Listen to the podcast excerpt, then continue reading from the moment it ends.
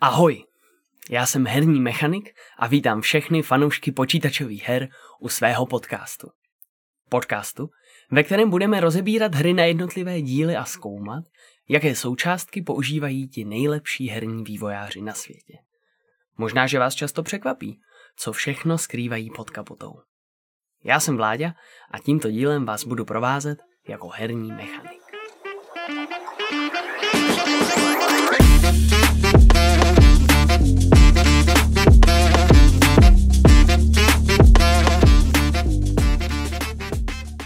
Posledním měsíci herním světem otřáslo drama.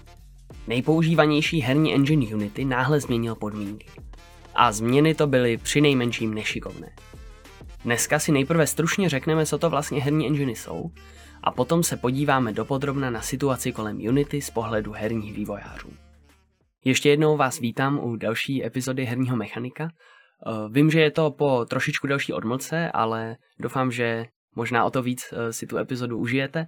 A chtěl bych poděkovat těm z vás, kteří se třeba na Discordu nedočkavě ptali, kdy to bude a tak. Konečně jsem se k tomu dostal. Září nakonec pro mě bylo takový hodně chaotický a bohužel jsem si na podcast prakticky vůbec nenašel čas. Mezitím se ale úplnou náhodou v herním světě vytvořilo nebo vzniklo docela velký drama kolem toho, že herní engine Unity změnil svoje podmínky pro vývojáře, konkrétně změnil poplatky, kteří, který ty vývojáři musí potom Unity platit, když v něm vyvinou nějakou hru. A byly to hodně kontroverzní změny a furt se o tom mluvilo. A vzhledem k tomu, že já sám Unity používám nejčastěji a tvořím v něm hry, dokonce v něm pracuju i na svých současných projektech, který bych rád komerčně vydal v dohledné době, tak je mi to téma docela blízký a přišl, přijde mi zajímavý se na něj dneska podívat. Na začátku tak jako stručně shrnu, co to vlastně herní engine je, nebo minimálně jak tenhle ten pojem vnímám já, a potom, když už všichni budeme na stejné vlně, tak se podíváme na to, co se teda stalo kolem toho Unity. Nejdřív zkusím nějak stručně shrnout ty jako fakta, nebo fakt ten sled událostí, co se stal, a potom k tomu zkusím dát i nějaký svůj pohled na tu věc, nebo jak já jsem si to přebral, co si o tom myslím. Ale mějte prosím na paměti, že já nejsem novinář a i když jako všechno, co tady řeknu, tak se budu jako snažit říkat věci, o kterých si vážně myslím, že to je pravda, a třeba upozornit, když něco nemám úplně perfektně ozdrojovaný, tak to berte se rezervou a neberte to jako nějaký ultimátní zdroj.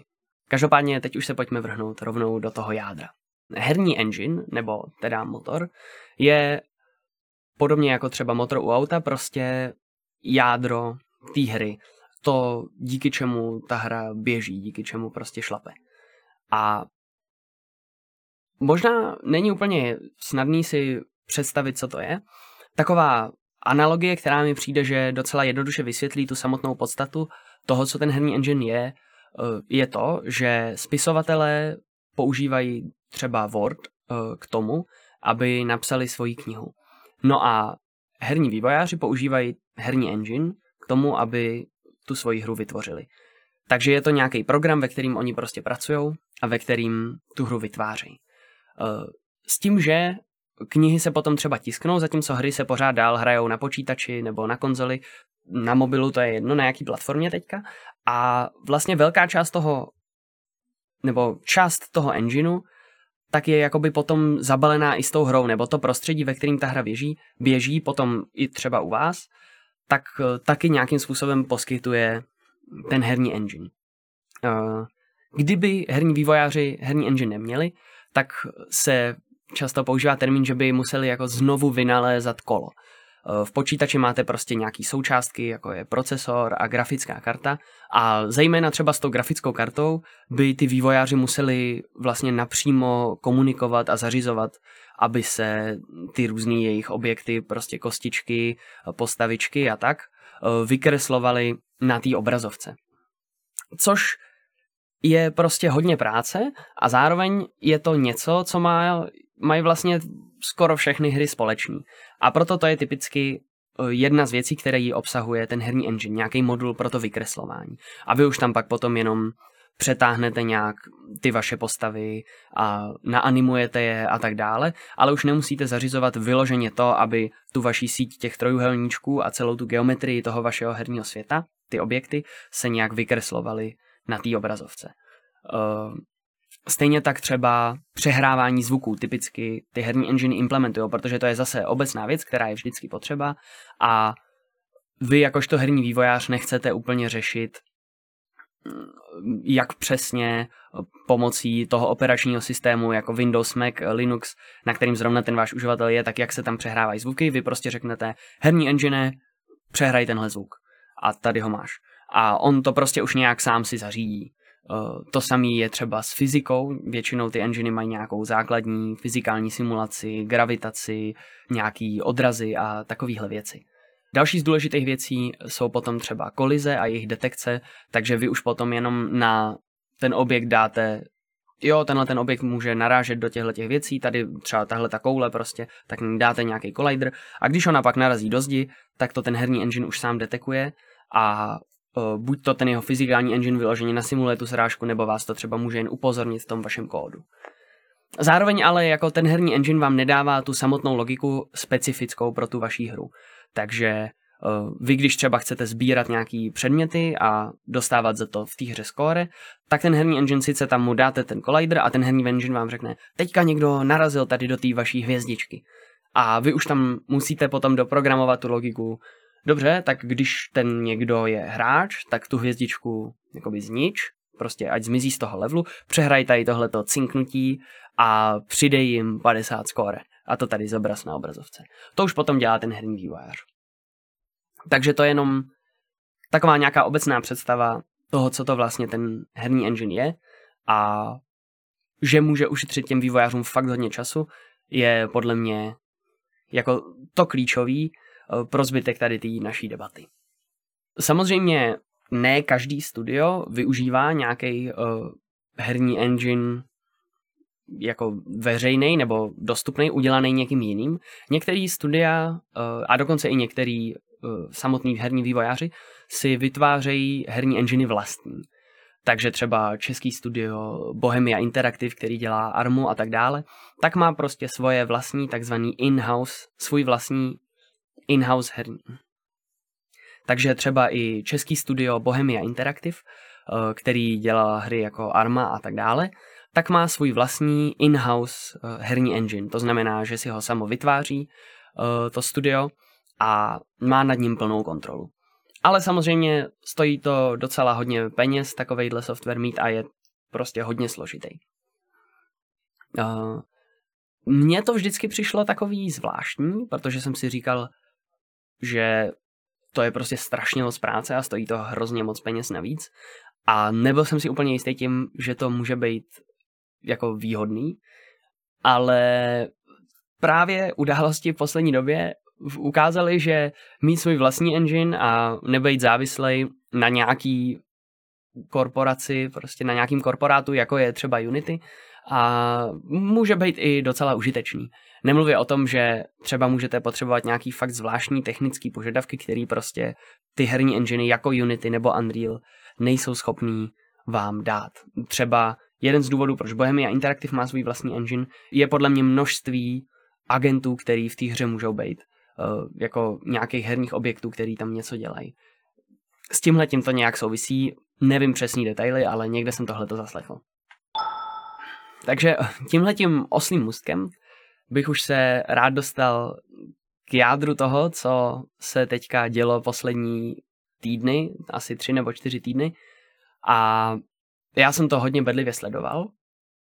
A to bylo, že tým, který stojí za herním enginem Unity, nebo celá ta firma, vydala jako oznámení, oznámila někdy asi dvanáctého září, že mění svoje poplatky za používání toho herního engineu. Do té doby to bylo tak, že uh, byly různé jako licence, různé úrovně licencí toho herního engineu a základní byla zdarma a ta byla, myslím, že pokud jste měli příjmy roční do sto tisíc dolarů, tak jste ji mohli využívat. Když jste to překročili, tak jste potom museli za každého vývojáře zaplatit nějaký poplatek a zase vám to jako navýšilo třeba na dvě stě tisíc dolarů ty příjmy, co jste mohli mít. A tak dále se to postupně stupňovalo, pak vám to i odemykalo nějaký další funkce, jako třeba, že nemusí ve vaší hře být takovýto logo Made with Unity na začátku, když se zapíná ta vaše hra, tak to bylo taky v těchto těch placených týrech a v tom zdarma to nebylo. A tak dále. To byl původní model. No a zároveň s tím bylo prostě na internetu, na GitHubu daný jako terms and conditions, prostě smluvní podmínky pro používání toho Unity. A tam se prostě postupně, že jo, ukazovaly ty různé změny a tak, byly tam podle mě i zpětně dohledatelný. No a tady nějakou krátkou chvíli před tím oznámením tohle najednou prostě z internetu zmizelo a potom vyšlo oznámení, tady jsou nový podmínky na to, jak platit Unity. A přišel tam zajímavý, úplně nový koncept a bylo to takzvaná runtime fee, neboli říkalo se tomu taky install fee. A v praxi minimálně, jak to lidi chápali, a podle mě to tak i původně bylo myšlený, je, to fun, mělo fungovat tak, že prostě pokaždý, když si někdo nainstaluje tu hru, tak zaplatíte poplatek. Ten základní byl něco jako nula celá dva dolaru, takže dvacet centů za instalaci. A pak tam bylo spoustu dalších různých jako detailů, že někdy to bylo jenom šestnáct centů a tak dále. A obecně tam byla taková hrozně složitá tabulka, nebo hrozně složitá, prostě bylo to nepřehledný a byla tam důležitá informace a to je, že aby vůbec se na vás tohleto aplikovalo, tak musíte překročit příjmy dvě stě tisíc dolarů a zároveň mít alespoň dvě stě tisíc těch instalací. Obě ty podmínky jste museli splnit, aby se to na vás aplikovalo. Ale v tom všem zmatku třeba už tohleto některým lidem uniklo a chápali to prostě trošku jinak. Každopádně Unity vydalo tyhle ty změny a okamžitě jako herní vývojáři z toho byli vedle. Spousta lidí to nepochopilo, takže se začaly objevovat hlavně od té komunity nějaký jako vysvětlení, třeba to, co jsem říkal s tím, že musíte splnit obě dvě tyhle podmínky a tak, ale lidi začali klást otázky, které prostě na tom webu vůbec nebyly zodpovězený a byly to docela rozumné otázky s tím, že mezi nejpodstatnější z nich platilo. Takže teda, když někdo tu hru instaluje víckrát, tak platím ten poplatek víckrát a co když tu moji hru, jako co pirátský kopie, že jo, někdo někde tu hru krekne a budou si ji lidi instalovat, tak za to já musím platit. A co třeba moje demo, který je zdarma, nebo když ta hra bude součástí nějakého Game Passu, to za to taky všechno musím platit. Nebo co když někdo mě bude chtít poškodit a vytvoří program, který bude moji hru nainstalovávat a odinstalovávat furt dokola, tak za každý to budu platit dvacet centů, to mě úplně zrujnuje. A začalo vyvstávat spoustu takovejhle otázek. Další jako Z, hodně podle mě důležitá otázka byla, jak to vůbec budete počítat. Jako to zní skoro jako, že do té hry dají nějaký malware, který vás jako sleduje a inf- posílá Unity, kdo ví jaký data, když vy si tu hru nainstalujete a tak. No a Unity na to tak jako pomalu začalo reagovat, že jako samozřejmě pirátský kopie se do toho nepočítají a dema charita se do toho nepočítá a takovýhle věci. A lidi byli, no a jako, jak teda na ty čísla přijdete? A oni řekli, no tak to my prostě spočítáme naším interním algoritmem a řekneme vám je. No a jako můžeme vidět ten algoritmus? No ne, ne, ne, ten, ten samozřejmě nemůžete vidět. Takže to vlastně vypadalo tak, že prostě Unity řekne nějaký číslo, prostě nějak přijde na to, kolikrát si lidi vaši hru nainstalovali a pak vám řekne, zaplaťte. Pokud jste teda splnili ty podmínky pro to, abyste platili. No a to se herním, herním vývojářům hodně nelíbilo a ta komunita se opravdu semknula, studia okamžitě začaly prostě bojkotovat tohleto, začaly přecházet na jiný herní enginy, rušit nějaký projekty, lidi o tom hodně mluvili, prostě všechny skupiny herních vývojářů toho byly plný, fakt se jako nedalo si toho nevšimnout. A osobně jsem jako takhle silnou reakci v tom světě herních vývojářů na nic ještě nikdy nezažil. No a takže po pár dnech jako Unity napsalo, omlouváme se za tohleto nedorozumění a snad to nějak jako vyřešíme a takhle a připravíme prostě nějaký vyjasnění a tak. Uh, ještě jedna z věcí, co jsem vlastně zapomněl zmínit a je fakt hodně důležitá, je, že všechny tyhle ty změny, co doteď to Unity řeklo, tak to minimálně tak vypadalo a podle mě to prostě mělo být tak, že se budou aplikovat i zpětně. To znamená, že vy jste mohli před dvěma, třemi lety vydat hru a oni by najednou mohli po vás vyžadovat tenhle ten poplatek, což je prostě úplně šílený. Každopádně Unity vydala tenhle ten omluvný dopis a potom nakonec vydali jako nový podmínky, kde udělali několik zásadních změn, jako v duchu toho, co vlastně bylo špatně na tom jejich původním systému. A první věc, která udělali, byla, že ty data budou takzvaně self-reported. To znamená, že vy sami nahlásíte, kolik lidí si tu vaši hru koupilo a tak. Ujasnili a přejmenovali, že to nebude install fee, to znamená poplatek za každou instalaci, ale pojmenovali to, myslím, jako initial engagement fee, což znamená, že to je něco jako poplatek za to, když nějaký unikátní člověk poprvé legálně obdrží třeba tu vaši hru. Takže v podstatě koupí si to na Steamu třeba, nebo něco takového. Tak tohle to, že se teda počítá a že ty vývojáři si budou jako sami budou Unity nahlašovat, kolik to je. To není jako zvláštní, takhle to běžně probíhá třeba v Unreal Engineu a tak. Vy když máte ten Steam účet, kde prodáváte tu vaši hru, tak tam normálně vidíte, kolik lidí si to koupilo, kolik lidí to zase vrátilo, použilo refund a takhle. Takže změnili, že už to ty vývojáři budou si sami nahlašovat, že Unity nebude tam mít žádnou zvláštní sledovací věc, takže první dobrá věc. Potom nás ujistili o tom, že to nebude aplikovaný zpětně na hry, co vyšly doteď, a teprv až hry udělané v verzi Unity, která vyjde někdy asi začátkem příštího roku, prostě příští kalendářní rok, tak teprve od téhle verze Unity začnou platit ty nové podmínky. To byla druhá důležitá věc. A potom tam přidali ještě takovej malý bonus, a to, že vaše hra nemusí mít uh, tamto Made with Unity logo na začátku, když tu vaši hru někdo zapíná, už v tom free plánu, ale pouze od těch nových verzí. Krátce na to, nebo nevím přesně, jak to bylo časově, ale těsně po tomhletom opravení těch podmínek, nebo nový verzi, řekněme, tak ještě C E O John Riccitiello, věřím, že takhle se to vyslovuje, odstoupil z té svojí role a obecně se Unity jako začalo snažit nějak trochu budovat zpátky tu důvěru herních vývojářů, o kterou přišlo. Tak to byl takovej možná trochu vyčerpávající přehled toho, jak to všechno proběhlo a co se stalo. A teď uh, už to přejde do té fáze, kdy budu trošku víc jako mluvit i o svých pocitech tady z této změny a o názorech třeba jiných lidí z herní komunity, který se mnou rezonovali, se kterýma souhlasím, nebo i třeba se kterýma nesouhlasím a co si vlastně tak uh, z toho všeho můžeme odnést. Jako moje úplně první reakce byla, když jsem se prostě dozvěděl o tom, že se změnily ty podmínky, že jsem se tam šel podívat a viděl jsem tam prostě nějakou složitou celkem tabulku, kde se platí tady ten poplatek za instalaci a potom, že musíte splňovat to, že musíte mít alespoň dvě stě tisíc dolarů ročně příjem a zároveň musíte mít přes dvě stě tisíc instalací té hry.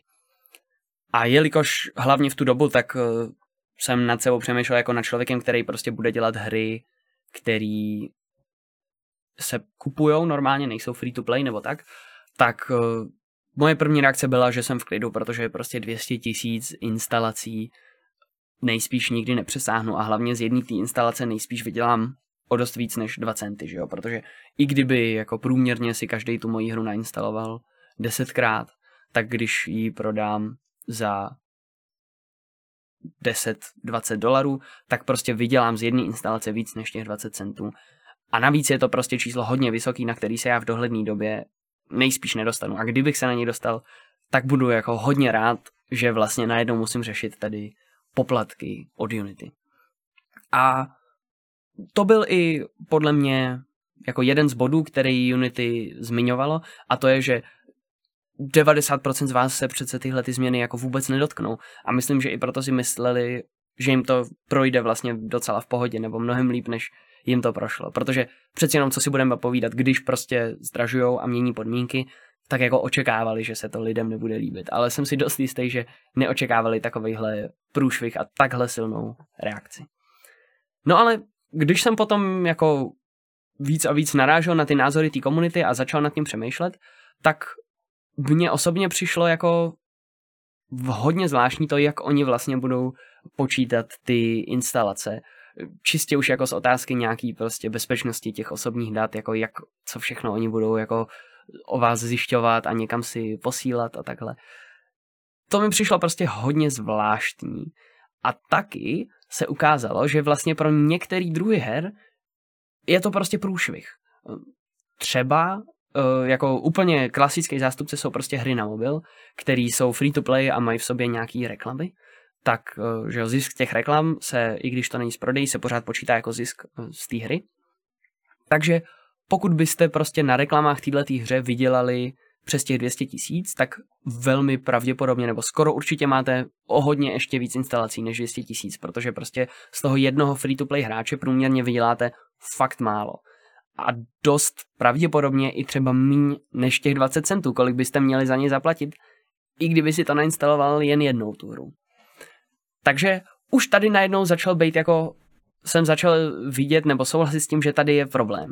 A třeba jeden můj kamarád, spolužák v podstatě na Matfizu, který je teďka tam na doktorském studiu, Petr Šimůnek, český indie vývojář, který má na Steamu hry Engine Evolution a teďka budou vycházet i nějaký další, jako Motorbike Evolution a takhle, tak ten přesně má free-to-play hru, která vydělává z nějakých reklam, co v té hře jsou, dají se tam koupit nějaký kosmetické věci, ale myslím si, že to je spíš takovej bonus. A pro něj najednou by to mohlo být jako dost hloupý, protože ve chvíli, kdyby překročil to, kolik jako těch dvě stě tisíc dolarů příjmu, tak zase velmi pravděpodobně by jako z jednoho hráče vydělal méně než dvacet centů. A najednou, když by to překročil, tak by dlužil Unity mnohem víc, než za celou tu dobu z té hry vydělal, což je prostě úplně padlý na hlavu. Takže teď najednou co, jako musí si hlídat ty příjmy a ve chvíli, kdy se budou blížit dvě stě tisíc dolarů, tak to prostě musí tu hru rychle jako vypnout, aby najednou nedlužil prostě hrozný peníze Unity a prostě, já nevím, pojede na týden na dovolenou a zrovna se to stane a je v háji. Jo, jako najednou, a už se to prostě týkalo i nějakých lidí, jako v podstatě z mýho bezprostředního okolí. Nemluvě o tom, že vlastně i mně se to týkalo, protože jedna z věcí, kterou na Unity já mám hodně rád a obecně, to se asi sluší říct, Unity jako takový mi přijde jako skvělý software a zatím jako z engineu, se kterým já jsem pracoval, se mi v něm pracovalo nejlíp a, a přijde mi jako fajn, tak prostě jedna z věcí, která je na tom fajn, je ta komunita kolem toho. Je spousta fajn uh, herních vývojářů, který dělají v Unity, dělají na to hrozně moc tutoriálů na YouTube a takhle a řekl bych, že uh, Unity je a minimálně doteď bylo jako v tomhletom fakt super, že to množství těch tutoriálů, který jsou zdarma dostupný na internetu, je obrovský. Jo, řekl bych, že v tomhletom je ta silná stránka Unity v té komunitě a to množství tutoriálů a návodů, jak něco udělat v Unity, který jsou zdarma na internetu, je obrovský. A najednou i tohleto pro mě začal být problém, protože někteří ty lidi, kteří dělají obsah o Unity, tak najednou se jim prostě tyhle ty změny, co Unity udělalo, nelíbily, a začali měnit herní engine na nějaký jiný. A to nejspíš znamená, že už přestanou dělat návody o tom, jak dělat něco v Unity. Čistě teoreticky se může stát, že prostě i většina herních studií najednou přestane používat Unity, což je pro mě taky blbý, protože kdybych si třeba někdy chtěl v tomhletom studiu začít jako najít nějakou práci, pracovat tam jako Unity vývojář a oni už nepoužívají Unity, tak to už najednou nemůžu. Takže vlastně ten můj jako skill, používání herního engineu Unity, najednou začal ztrácet na hodnotě. Že? Je to nějaký skill, který jsem prostě poslední roky budoval. Řekl bych, že minimálně ve dvě déčku už ten engine jako nástroj znám fakt dobře a do velké míry jako vím, co všechno, jak je dobrý tam dělat a tak. Tak tohle to prostě utrpělo. A i mně se to prostě začalo týkat tímhle způsobem napřímo. A co na tom bylo možná úplně nejhorší, a to si myslím, že jako spoustu lidem vadilo, bylo to, jakým způsobem Unity tyhle změny udělalo. A to bylo, bylo to prostě hodně podezřelé. Vydali to nepřehledně, chvilku předtím stáhli ty smluvní podmínky z toho GitHubu a jako nechce se mi věřit tomu, že to byla náhoda. A vlastně člověk si uvědomil, že je na něčem takovýmhle závislej. Že prostě řekněme celý jeho živobytí stojí na nějakých hrách, který dělá v Unity a že to Unity se prostě najednou může z ničeho nic rozhodnout, že udělá nějaký takovýhle šílený podmínky nebo třeba ještě šílenější podmínky a že v tu chvíli najednou celý ten váš biznis a vaše tvrdá práce jde do háje. Jako v podstatě to bylo takový jako docela drastický připomenutí toho, nesázejte všechno na jednu kartu. A obecně to je jeden jako z principů biznisu, že byste neměli být závislí na nějaký jedné věci. To znamená, jo, to platí prostě i na Unity. A prostě když celý váš biznis je závislý na Unity a Unity prostě vybouchne, tak vy jste taky v háji. A nad tím, jestli Unity vybouchne nebo ne, vlastně nemáte žádnou kontrolu. Tudíž je to prostě riskantní být v téhletý pozici. A svým způsobem jsem ale rád, že se mi tohleto stalo a že jsem si tohleto uvědomil. Protože prostě přeci jenom na nějaký, jako jsem na začátku nějaký svojí kariéry jakožto herního vývojáře a je dobrý, že prostě celý zbytek té kariéry už budu vědět, že jako Unity může prostě se pokazit a může jim zase rupnout a můžou udělat nějaký takovýhle šílený změny a prostě přestane být jako reálný nebo dobrý, vhodný ten engine používat. A je dobrý prostě být připravený začít používat nějaký jiný. Takže v tomhletom to bylo fajn. A vzhledem k tomu, že teď prostě jako už mám hotový bakalářský studium vývoje her, ale teď jsem na magisterským, tak je to jako fajn uvědomění si, protože v rámci té školy teď můžu se prostě víc dozvídat i o jiných herních enginech. Taky jsem si zapsal hnedka předmět, kde děláme v Unreal Engineu a máme předmět, kde se učíme v Godotu a takhle. Takže tohle to bylo jako super uvědomění si, ale na druhou stranu je to jeden z důvodů, proč i přesto, že Unity vlastně jako otočilo zpátky a odstranilo v podstatě všechny hlavní problémy, které s těma jejich, jako s tou změnou toho jejich ceníku byly, tak sice všechny ty problémy odstranili, ale otázka je jako na jak dlouho. Jo, za jak dlouho zase vydají nějaký další změny, které už třeba potom nevezmou zpátky. Jo? Jenom ten fakt, že vlastně nám všem takhle jako ukázali, jak snadno se to může stát a že vlastně jediný co, tak my jakožto herní vývojáři musíme věřit, že to nikdy nezmění a že nebo když to změní, takže tím prostě nepodělají lidi, co v Unity hry dělají, je prostě k zamyšlení. A ne všichni, jako zdaleka ne všichni vývojáři jsou ochotní po těchto těch událostech v ně tu důvěru vložit. A tím si myslím, že si Unity v tom dlouhodobém horizontu hodně ublížil. Co je na tom všem ironický, je to, že vlastně většině těch herních vývojářů, co Unity používají, by jako vůbec nevadilo zaplatit Unity víc peněz. Jo, to vlastně podle mě to vůbec není otázka o penězích prostě, protože Unity prostě má, řekněme, nějaký finanční potíže, jo, potřebovalo by vydělat víc peněz a proto taky začalo měnit tu strukturu a to jako takový vlastně není nic špatného, jo. Jakož to herní vývojář, co Unity používá, tak chcete, aby se Unity dařilo a aby mohlo dělat nové funkce a prostě krásně fungovat a odstraňovat chyby a další takové věci, tak to vy chcete, tudíž a to budou dělat, když se jim bude finančně dařit, takže máte vlastně společný zájem, že Unity chce, aby se dařilo vám jakožto hernímu vývojáři, protože když vy budete úspěšní a vyděláte hodně peněz v hrách, co jsou udělané v Unity, tak i Unity vydělává peníze. No a vy jakožto herní vývojář chcete, aby se dařilo Unity, protože když Unity hodně vydělává, tak vám potom jako je schopný dodávat výborný herní engine, ve kterým vyděláte tu svoji hru. Takže jako ten vztah by měl být prostě symbióza. A i přesto se prostě nějakým způsobem Unity podařilo tohleto jako úplně podělat. Uh, Unreal Engine to třeba má udělaný tak, že prostě uh, má poplatky pět procent a nazdar. Když, a samozřejmě jenom když překročíte tuším milion dolarů příjmy ročně. Tak v tu chvíli z toho, co máte nad to, takže když vyděláte milion jeden dolar, tak jenom z toho jednoho dolaru platíte pět procent Unrealu, což jsou prostě jasný, férový podmínky. Na těch stránkách mají daný všechny popsaný prostě detailně ty případy, jako třeba co když vám nějaký publisher vyplatí peníze dopředu, jestli se to do toho taky počítá a ano, počítá a tak dále. A je to prostě jasný, mají to tak už dlouho, je to naprosto jako reasonable a nikomu podle mě moc nevadí tohleto platit za Unreal Engine, který je prostě výborný, mocný nástroj na dělání her. No a i když teďka jako Unity vlastně má jako platí se nějak poplatky z těch instalací, ale s tím, že nemůže se vám stát, že zaplatíte víc, víc než dva a půl procenta z toho, co jste vydělali, tak, tak fungují teďka ty jako nový podmínky, ty opravný, že si vyberete to z toho, co je míň, buď dva a půl procenta příjmu, nebo na základě těch instalací. A zase jenom pokud jste, že jo, přes nějaký ten limit, připomínám, tak je to zdánlivě jako maximálně polovina toho, co po vás chce Unreal.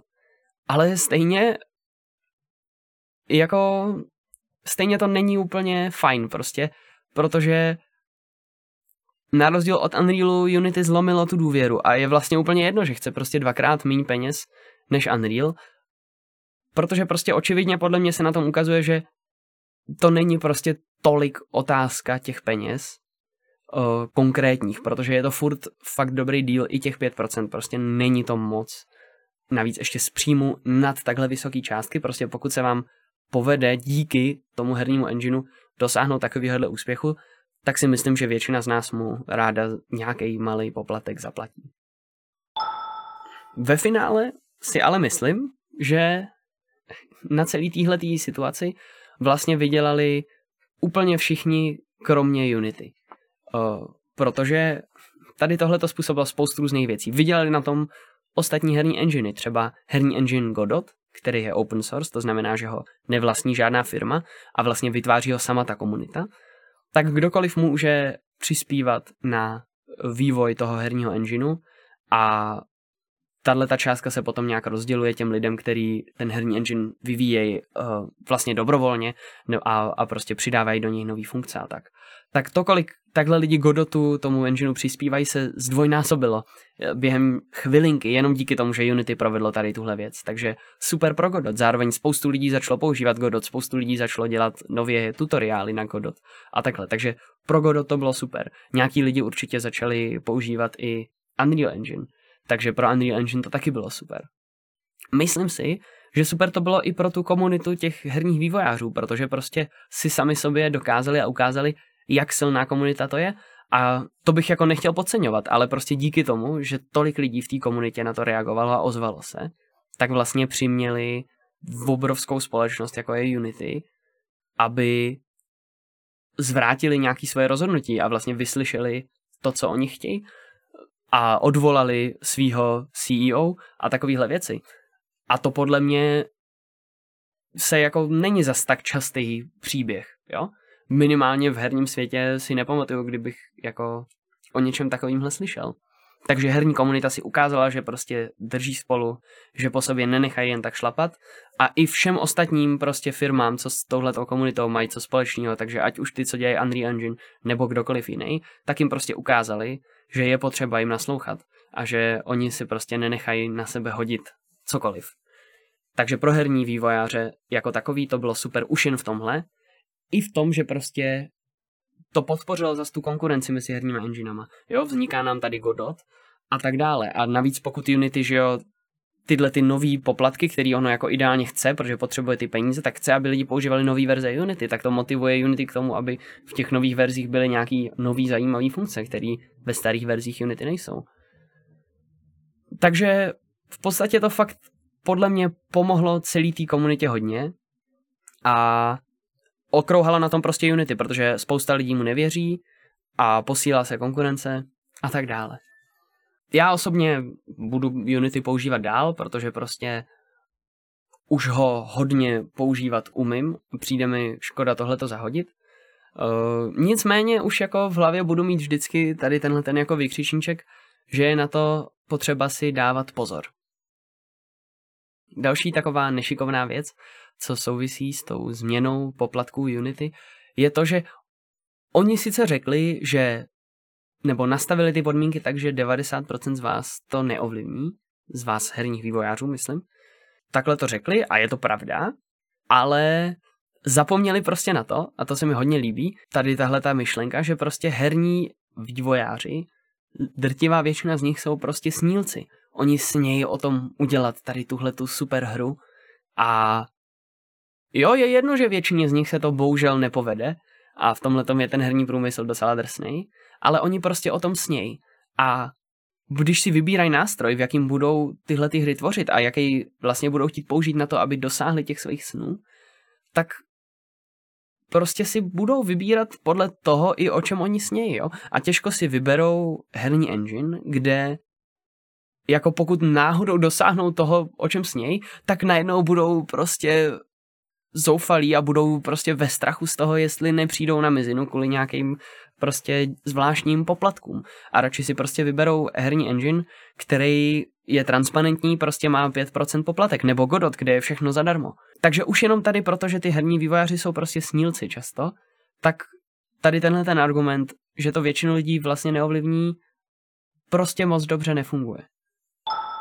Kdybych to měl na závěr jako opeprnit nějakým jako mým už jako hodně spekulativním názorem na to, proč se vlastně tohle všechno kolem Unity stalo, tak ať se tváří, jak se tváří, tak si myslím, že prostě to od nich jako bylo na začátku zcela záměrný to, jak to udělal a že spousta těch věcí, že to potom jenom neobjasnili a že to fakt změnili a že to původně zamýšleli jinak. Už ten C E O John Riccitiello um, je podle mě jako extrémně člověk, co je zaměřený na ten biznis a moc mu nejde o herní vývojáře a o to dělat co nejlepší herní engine, jde mu prostě po prachy.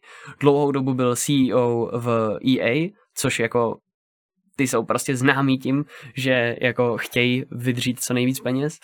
Je někde nějaká nahrávka na internetu jeho, jak někde říká, že prostě v Battlefieldu si budete za opravdový peníze muset kupovat náboje a říká tam, že prostě jo, ty lidi hrajou Battlefield, teď jsou prostě ty střílečce a po hodině hry uprostřed bitvy jim najednou dojdou náboje a objeví se jim tam, že za dolar si je můžou koupit. No a v té době oni už prostě vůbec nejsou schopní si rozmyslet, že vlastně si to za ten dolar nechtějí koupit a prostě to utratí. Jo, jako mo- možná je to vytržený z kontextu, nedohledával jsem přesný zdroj, jako v dnešní době už by to klidně mohlo být A I, myslím si, že to tak není, ale tak jako tak prostě je hodně zaměřený na biznis a šlo jim podle mě hodně o to zaměřit se právě na ty mobily a na ty reklamy, protože Unity vydá, má nějaký svůj vlastní jako nástroj, který jako providera reklam, to znamená, že vy když chcete hrát do své hry reklamy, tak potřebujete někoho, kdo vám je jakoby poskytne. Je prostě nějaká firma, u který si lidi objednávají reklamy třeba do her, no a, a vy jakožto herní vývojář pak zase pracujete tady s touhletou firmou a ta vám dodává ty reklamy a bere si, že jo, nějakou část toho, nebo vám dává nějakou část toho, co ty lidi za ty reklamy u ní zaplatili a zbytek si nechává. No a Unity chtělo prostě zvýšit svoje příjmy tady z těchto reklam, protože hodně, Unity je hodně využívaný na mobilní hry a tam jedou reklamy. A momentálně jsou jako populárnější nějaký jiný hráči v tomhle světě, jiní poskytovatelé těch reklam. No a Unity vydalo tady tenhle ten novej, že jo, runtime fee, poplatek za instalace, který jako samozřejmě nejvíc poskytne tady tyhle ty mobilní hry, které mají prostě hodně instalací, můžou třeba i hodně vydělávat, ale mají prostě o hodně víc těch instalací a platit za instalaci je pro ně nevýhodný. No a oni pak tak jako se tvářili, no tak když třeba budete využívat naše Unity reklamy, tak vám to jako odpustíme tady tohleto a tak. Takže myslím si, že tohle byla jako celá ta úvaha v podstatě jako došikanovat uh, hry, mobilní hry udělané v Unity k tomu, aby používali Unity reklamy, což by samozřejmě byl jako obrovský zdroj příjmu pro Unity navíc, uh, což je to, co oni chtěli. Nicméně ty mobilní vývojáři se nenechali takhle snadno šikanovat a spousta z nich se dalo dohromady a reklamy ve svých Unity hrách prostě vypnuli. Takže naopak Unity najednou začaly ucházet zisky. No a obecně prostě ta komunita Unity docela sežrala za tyhle změny, takže jim to nevyšlo. Takže myslím si, že to, že tenhle ten C E O odstoupil, je určitě dobrý. Na druhou stranu nedělám si iluze nějaký o tom, že teď najednou se toho strašlivě moc mění. Jasně, že Unity už asi teď bude uvažovat dál rozumějíc, na druhou stranu pořád je to prostě společnost, který jde o zisk. Na trhu jsou normálně obchodovatelné akcie Unity, které se mimochodem hodně prodali, teda propadly. A i když prodali je taky dobrý slovo, protože právě ten bývalý už teď C E O Unity, John Riccitelli, prostě prodal během posledního roku hodně Unity akcí a asi týden předtím prostě prodal další dávku těch akcí. Jako není jasný, jestli tak jako šikovně to schoval do toho, že je prodával prostě pravidelně, takže se jako nedá, určitě se nedá tvrdit, že to jako prodal na schvál těsně předtím, než vyšly tyhle ty změny. Nicméně je to prostě další, další taková jako zajímavý střípek uh, do skládačky.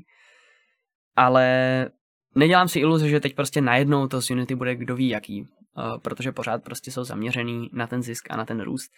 Ale doufám, že už prostě nikdy neudělají takovýhle nesmysl, že se poučili a že s náma jako vývojářema budou líp zacházet do budoucna a budou s náma komunikovat uh, transparentně o případných změnách a vyslechnou si třeba i feedback a tak. Myslím, že jim komunita herních vývojářů zasadila docela tvrdou lekci. V závěrečném segmentu uh, herního mechanika, v takové herní dílničce, vždycky pokládám nějakou otázku, kterou potom na Discord serveru, na který se můžete dostat ze všech možných popisků a tak, můžete odpovídat a společně se mnou a s dalšíma tam o tom debatovat. Zajímalo by mě, co si o tom myslíte vy, ať už hry děláte, nebo jenom hrajete, nebo jenom sledujete, máte rádi. Jak na vás prostě tyhle ty změny působí, jestli byste Unity věřili po těchto těch změnách, jestli si myslíte, že je pravděpodobný, že něco takového udělají znova, nebo že už se snad poučili. Zajímalo by mě, jaký na tohleto máte názor vy. Musím říct, že tady to pro mě byla jako taková epizoda, do které jsem byl docela hodně zainteresovaný. Ještě dneska jsem si tady prostě mastil poznámky tady do toho svého vytisknutého scénáře, nebo jak to říct, který tady mám. A určitě jsem prostě všechny zajímavé a důležité myšlenky spojené s touhletou problematikou nestačil říct, na něco jsem určitě zapomněl, ale věřím, že to hlavní tady zaznělo a to hlavní, co si z toho já beru dál a někdo může vzít, jsem tady snad předal. Zbytek už se když tak může odehrát na Discordu herního mechanika. Já vám moc děkuju, šesté herního mechanika číslo čtyři sledli až do konce a těším se na vás zase příště. Užívejte si hraní.